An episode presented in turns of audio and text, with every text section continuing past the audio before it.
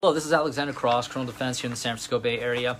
If you'd like to learn more about criminal defense, be sure to subscribe to our channel, Law Offices of Cross and Associates. So we received an interesting inquiry here on our YouTube channel.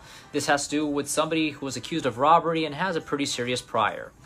Criminal attorney, Palo Alto, robbery attorney, Palo Alto, arrested for robbery, Palo Alto. Let's see here. 25 years ago, my son had a case for theft of a motor and for assault.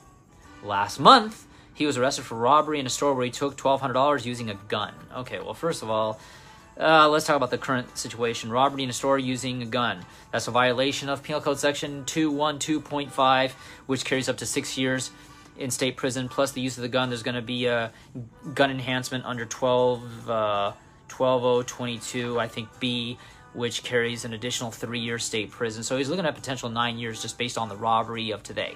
Now, the question is this let's talk about the 25 year old case where he got accused of theft of a, of a motor and for assault. Well, I need to know what kind of punishment he got for that case 25 years ago. Usually, a case that's 25 years old isn't a prior and it shouldn't affect you. Usually, cases are only priable for 10 years. But if it's a prison prior, if you went to prison for this case, or if he has a strike prior, this could affect him drastically.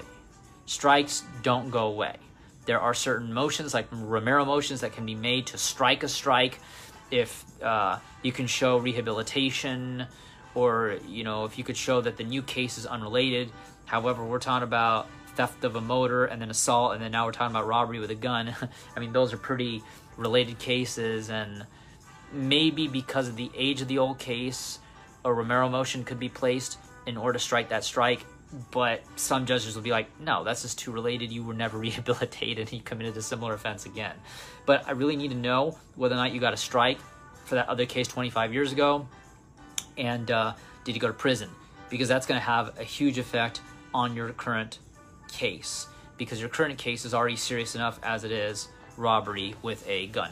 Regardless, if you'd like to learn more about criminal defense, be sure to subscribe to our channel, Law Offices of Cross and Associates. But if you've been accused of a crime and need representation in court, call us now at 1 800 862 7677. Once again, 1 800 862 7677. Criminal attorney Palo Alto. Robbery attorney Palo Alto. Arrested for robbery Palo Alto.